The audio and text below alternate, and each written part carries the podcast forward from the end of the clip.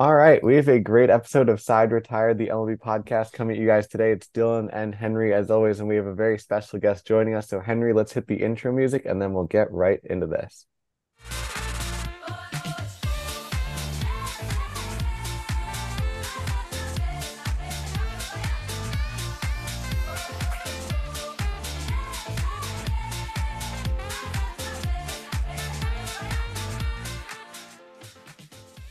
Hello and welcome to today's edition of Side Retired, the MLB podcast. Dylan and Henry. And Henry, before we introduce our guest, how you doing? Doing great. You know, we're coming into the home stretch of the baseball season. Obviously, it's not not a great time for either of our teams. We're gearing up for spring training already. But, you know, it's going to be a fun race to the finish. We had a great Mariners game last night. It's going to be a lot of fun to watch how the playoffs unfold. And unfortunately, I know Emmanuel, who's our guest, Emmanuel Berbari. Yankee fans, you know his voice very well. He's on Audacy WFAN, as well as he was the announcer for the Yankees Pirate series earlier this month. Assume you were looking forward to a better Yankee season than unfortunately shook out this year, but really appreciate you hopping on the podcast with us today and welcome to the show. Of course, Dylan Henry, appreciate you having me, and I'm excited to do this. Absolutely. So I think the first question we usually throw at our guests, and I tried to do a little bit of an introduction for our audience who doesn't know you, but I assume you know a lot more about yourself than I do. So if you want to give a big picture to our audience of what is your big baseball story and what is your role in the baseball industry? Yeah, I, I grew up like a lot of different people watching baseball with my dad, my brother, and I became a Yankee fan, became attached to the Yankees through that. It makes me sound really young when I say the 07, 08 seasons were really when I got into it. And then the 09 championship was really when I got attached to baseball and the Yankees and was really, really locked in at the ripe age of 10, 11 years old at that point. And yeah, really just became absorbed by it. I love the sport, I love the nuances of it. Started scoring games, and that's what really got me into the rules and and just the little things that make baseball great. So when I was in high school, I didn't know broadcasting was something I necessarily wanted to do, but my freshman year of high school, one of my friends was starting a live streaming video production program, which had never been done before at our high school. And he asked me to come aboard and, and help out. And I didn't know what I would do, but I showed up to a basketball game winter of my freshman year and I announced the game. I, I called the boys basketball game and I didn't know what I was doing, but I knew I had heard people doing it before, like Mike Breen on the Knicks and and different great announcers. And something clicked. I, I really enjoyed doing it. So I, I, didn't know the craft, I didn't know the nuances of it, but I knew, hey, this is really cool. This is something I might want to do. And then after my freshman year, I went to a broadcasting camp at Chaminade High School, where one of my friends uh, went to school, one of my best friends. And that's when I really got exposed to the craft and the nuances of broadcasting. So without getting into everything else on on the journey, that's really when it started and that's when I knew I wanted to make sports a part of my professional life and that's naturally led over time to making baseball a part of it too. Yeah, I mean obviously now you've I, every every young Yankee fan's dream once they realize I'm probably not playing for the Yankees is to is to be like Michael Kay, be like John Sterling. How did you get into that position of calling Yankee games, right? And and just being a part of that circle of like very esteemed broadcasters who worked for the New York Yankees. No, that's a great way to put it. It's how I feel every single day when I do anything Yankee related, whether it's post game shows throughout the year or now filling in on a little bit of play by play for the Pirate series. It's the people you're around all day that you're like, whoa, these are the people I I grew up idolizing uh, when I wanted to become a broadcaster. These are the people I looked up to, and now I'm working alongside them. It, it almost feels weird to say working with them. Uh, I'm I'm there. I'm doing a job, but there's still very much people I look up to. So, yeah, it all started with after my freshman year at Fordham University in the Bronx. I interned at WFAN in the city.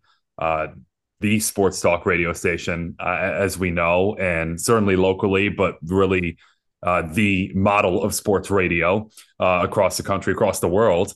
And I got an internship there and just started doing whatever I could around the station. Now, at that point, you go through the internship, you very much stay within the confines.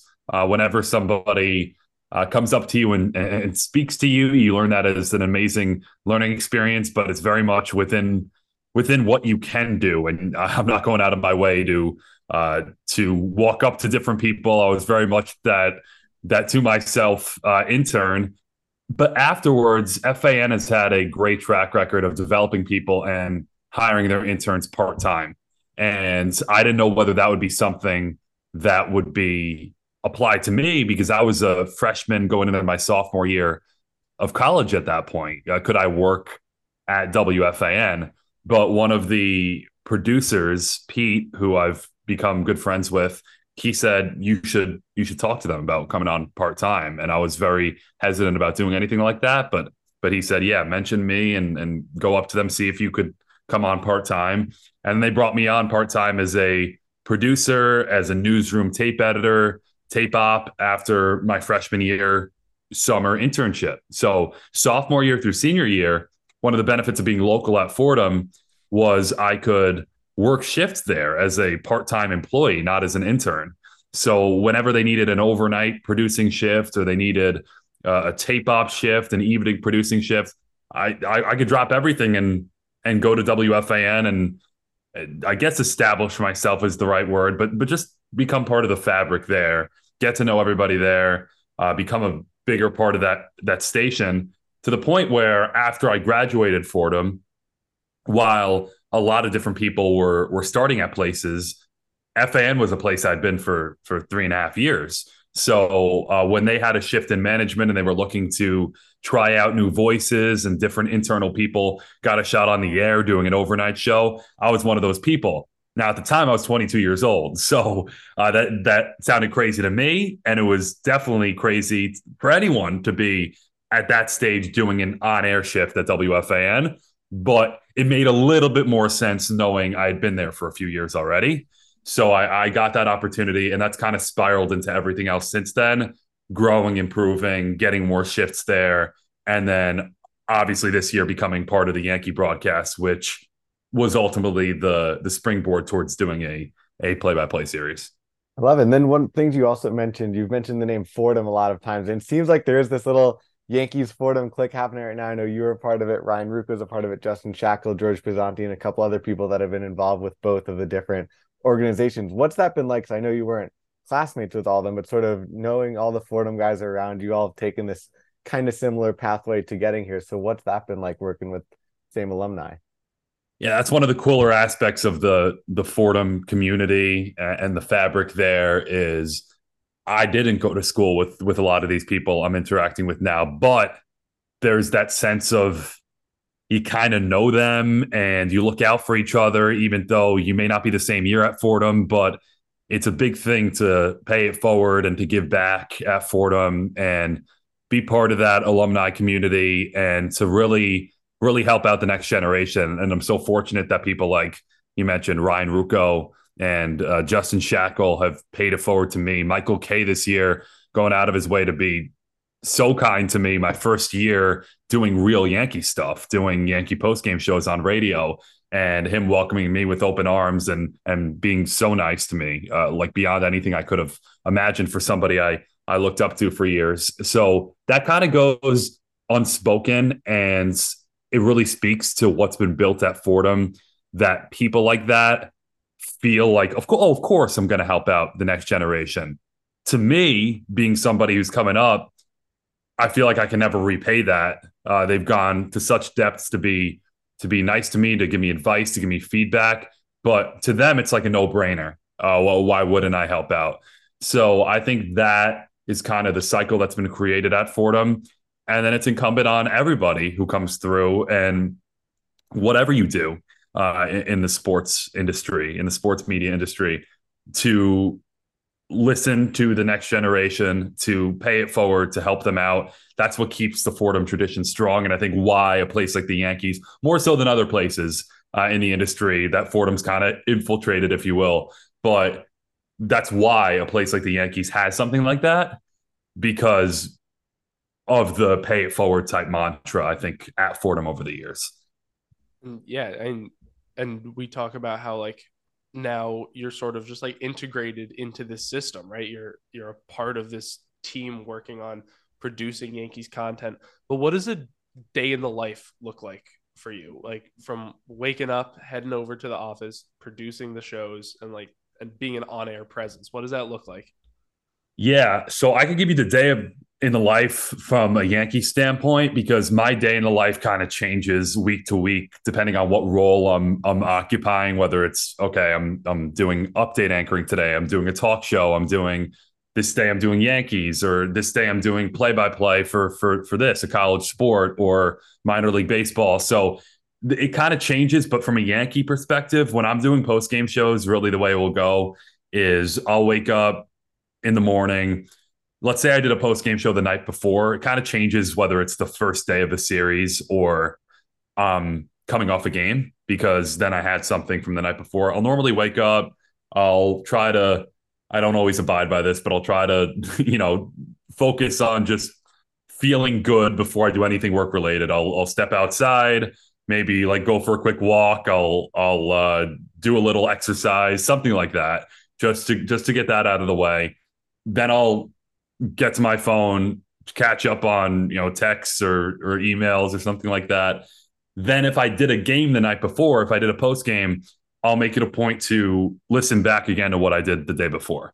So I have a good evaluation of okay, here's what I thought was good about my work last night. Here's what I thought I could I could improve and take some notes on that. So I already have the self evaluation uh, aspect taken care of ahead of that night and there's something I can improve on because I feel like if I'm not in the reps I have, if I'm not improving on some area of it, I'm not going to say it's a wasted rep because you're always getting better, but it could be a much more valuable experience and rep if you're looking for for things to improve. So I'll do that and then I'll start doing a little bit of prep for the day.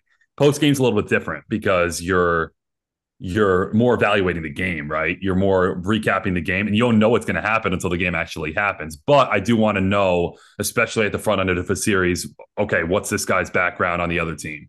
Uh, the starting pitcher for that day. I want to know a lot about the starting pitcher because more often than not, the story of that game is going to be defined by what that starting pitcher does on each side. So post game has a lot to do with pitching. I'll, I'll get ready on the starting pitchers. I'll whenever lineups come out. That's typically not until the early afternoon at earliest. So that's more of a at the stadium thing. I'll get that stuff ready, get all my things together, and then get dressed and get ready to go to the stadium. So then I'll I'll, drive in around I would say 115, 130 in the afternoon. I live on Long Island, so it would be later than that if I was a little closer. But but I I like to put a little thirty minute buffer in case there's crazy traffic or anything like that. It doesn't always work that way, but I'll leave at one thirty in the hopes of getting there before three o'clock, and I'll normally get there earlier than that. Two twenty five, two thirty. Clubhouse opens. Get to the stadium, put my stuff down, get down to the Yankee clubhouse. So in case anybody speaks, I can hear what's going on. I can see what's going on in the clubhouse. I can I can see all the people I'm going to be working with as well uh, that night on the broadcast. And then after the clubhouse finishes, regardless of what happens in there or who's available, who's not available, Aaron Boone will speak, the Yankee manager. So then we'll all go as a media contingent, all the reporters, broadcasters will go to the Aaron Boone press conference and we'll hear what he has to say. Everyone will be asking their questions. I'm more in an observatory role. Uh, I'll just jot down some notes because I want that as context for that night's show. What what does Aaron Boone have to say? What's he what's he monitoring for the game? What what do I have to monitor now? What should be on my radar? I'll take some notes, and then after that, everyone kind of goes in their own direction based on pregame routine. So some people will go out to the field for BP batting practice. Some people will go upstairs and get their lineups together. I typically first I'll go upstairs and take another look at the lineups, write it down in my scorebook, get everything together, get all my notes together, and then if I have time, I'll go down for some BP. But I'll always check in in the WF fan booth and just say hello uh, to the producer, uh, to our production assistant, everybody, and then really get myself set for the night. So after the Aaron Boone press conference is really, it depends on the day what I end up doing, but I'll always go up and get my lineups together so I can start filling out my my post game format and setting up what I'm going to take notes on during the game, thus leading to whatever I have for for the post game show. I like it. And then sort of one of those other similar things, and I don't a lot of people when they think, oh, I'm the broadcaster for the game, I'm the broadcaster for the post game, they think, all right, your hours of work are seven to ten and you're working a game and that's it. But I think this is a good illustration of no, you're there for 10 hours a day at the ballpark mm-hmm. grinding out since 2:30 in the afternoon, three in the afternoon. It's a big time commitment. But I think another thing, likewise, that you mentioned, you're also on the MILB side of things working. I believe it's with the Hudson Valley team for the Yankees as well. Is it a similar process or is it a little bit different? Because I assume obviously a lot less media is there on a given day than at the stadium. But what is it like working on the minor league side in comparison to the majors as well?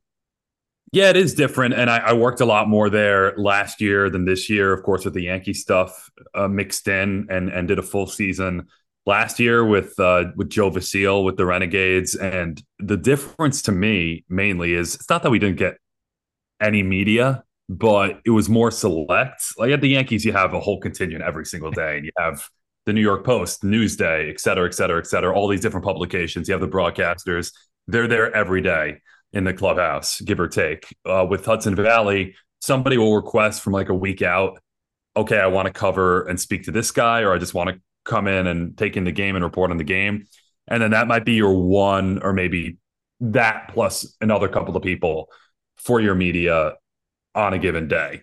And I really think uh, from the minor league standpoint, the broadcasters are the media on a lot of days. We're doing the game notes, we're doing the media relations, we're talking to players, we're we're getting content created. So I think that's the the biggest difference is with the Yankees, you have all the reporters, you have all these different people, you have team employees who are responsible for social media and video content in the minor leagues, it's really the the broadcasters and the extension. I thought Hudson Valley. This is a big takeaway of mine from Hudson Valley's operation. They have a great video department uh, led by a guy named Zach Neubauer. So it wasn't all on the broadcasters to produce the TV broadcast and a lot of video content. But back to the point of the differences, the, the Yankees have a robust department for that.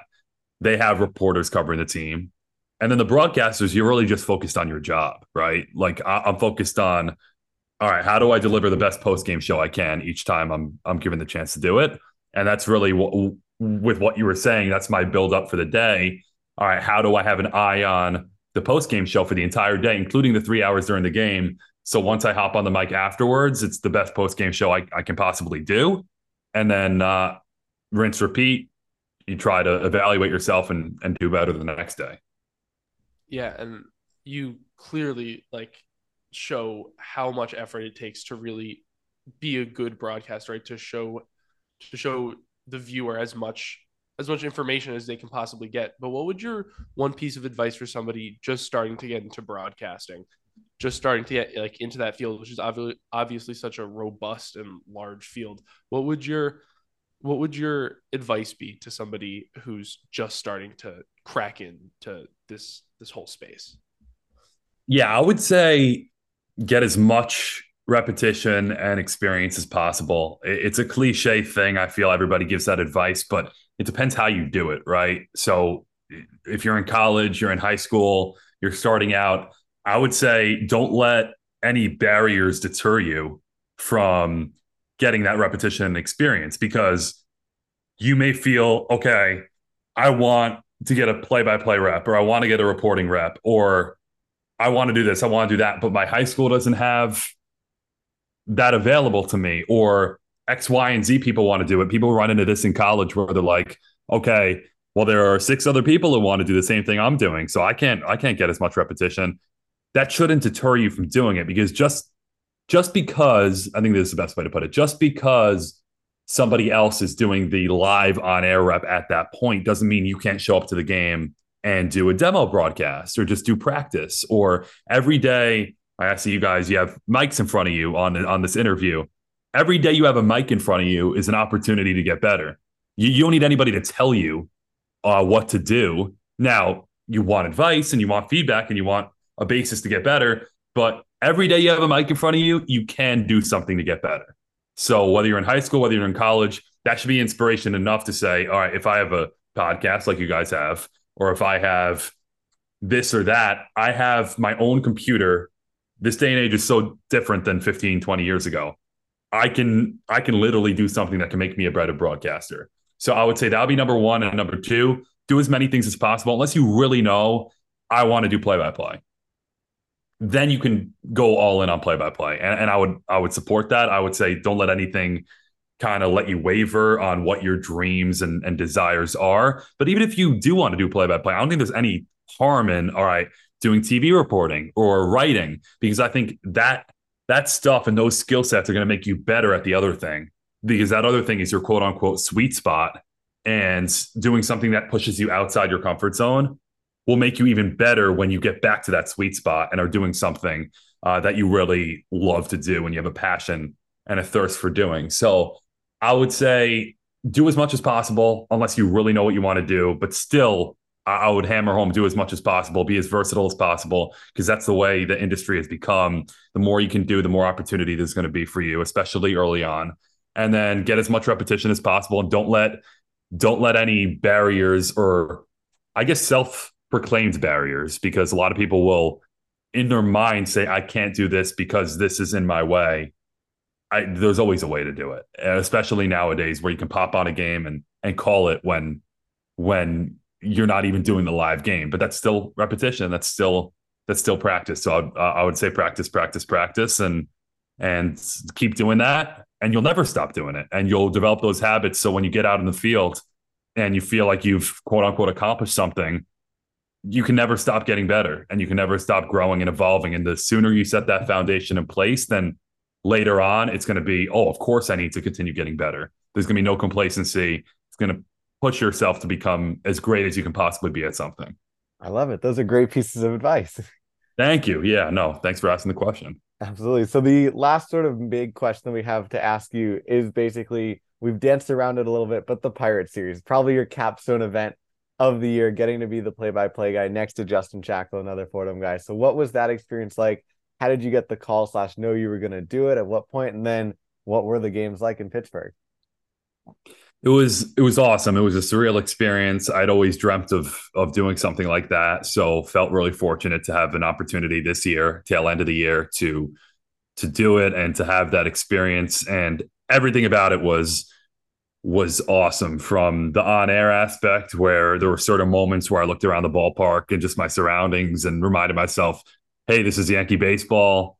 Like this is incredible, and it, it, felt like a normal game at a certain point. You can't overcomplicate it. You can't make it more than it is. But uh, there were moments where I took in my surroundings and said, "Wow, uh, like this is this is it. This is the big leagues." So that's what made it so surreal. As we talked about earlier, interacting with people all day that you've looked up to for years. That was a really cool aspect of it all. And leading up and finding out about it, I might have known something like this was possible. Like it was in the back of my mind that, okay, if X happens and Y happens, I may be an option to call a game at some point. But there's a difference between thinking something's possible and then it becoming reality. So that couple of weeks leading up to it, when I found out in mid August, I had no clue that something like that was going to happen. And that that made it better, I think, because I always knew it might be a possibility. I never took it for granted, never thought it was definitely going to happen. But those two weeks leading into it, two, three weeks, I, I never thought that I was going to do a play by play series this year. So when I when I talked to my bosses in mid August, it was supposed to be just a general catch up with one of my bosses. I I thought it was a normal touch base thing. I never thought I would find out about anything of substance that day.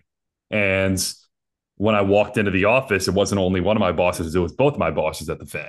So that's what led me on to wow, like this could be something different. Uh, they're never together like this in a meeting in the same place at the same time when I'm walking in.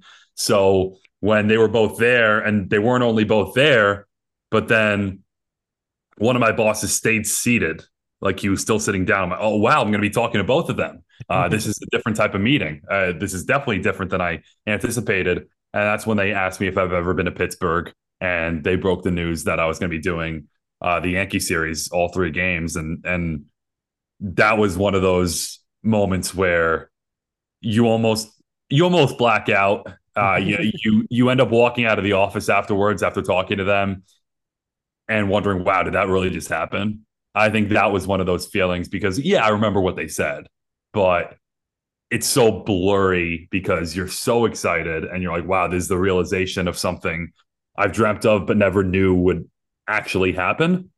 So that that was the finding out process. And then after that, it was really a couple of weeks of keeping an eye on the series and and preparing the best I could, and then hoping I could do as good of a job as I as I possibly could on it. So, uh, but but I would say the the the three to four days after finding out were really cool um, and surreal, especially getting to share the news with some family and friends because I didn't have to full bore. There was still a month left, so I didn't have to full bore dive into preparation right away. I could wait a week or so and then and then turn the page. But uh, just sharing that moment with family and friends is cool. I love it. Well, here's to hoping for many more in the future too. Thanks so much. Yeah, I appreciate you saying that. Absolutely. So we have three fun questions to throw at you here to wrap things up in the name of the Side Retired podcast. Three outs and you're out of here if you're game for them. Cool. Sounds good. All right. So the first one we've got is you did mention you're a big fan of the 07, 08, and 09 teams, but what was your favorite player growing up on the teams? Wow, that's that's a great question. I would say Mariano Rivera probably. Jeter's the obvious answer, and there were other players that I really loved on those teams. Like Matsui was awesome. Teixeira, I thought was great, especially for the 09 season. He was he was incredible. And Johnny Damon had that amazing play in game four where he stole second and then took third. And I always loved the way he played, and he was perfect for that lineup. There's so many people I love, but the calming feeling you had when Mariano Rivera entered a game, and it was almost that sense of pride from a Yankee standpoint where like you're looking at the other team, you're like, you're screwed. Uh, it wasn't only a, a sense of comfort for you. It's like you know the other team does not feel good about this situation right now. So I thought that that aspect of Mariano was was so cool with Sandman and getting to watch again, like with my age, just the reality of my age, I only watched him from 07 to 13. I caught the tail end of his career, but he was just as good, if not better, than early in his career. So I thought that was that was an amazing part of him was how he aged and how he got better and better and understood understood how to use that to his advantage. So I would say Mariano for for the 09 team in the sake of of the build up to that.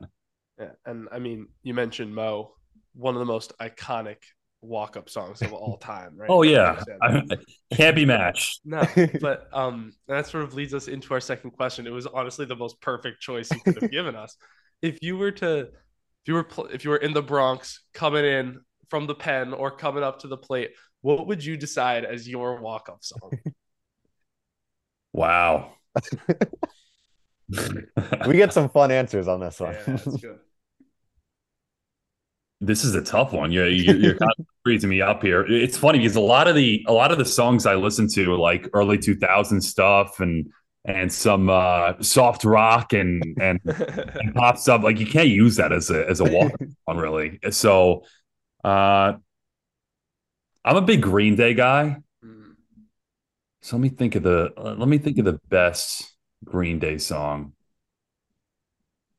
Maybe if I was jogging out of the bullpen, like a "When I Come Around" by by Green Day, I feel like that would be a nice, yeah. nice rev up. It's not even my favorite Green Day song, but I, am thinking of my favorite groups now and what would work as a not only pump me up, but get the other team going yeah. a little bit too. uh, I'm thinking of "When I Come Around" by Green Day. All right, I love it. It's a great choice, and of course now Henry, as soon as we launch the Instagram story about this, that's got to be the oh, background. It's got to be the song.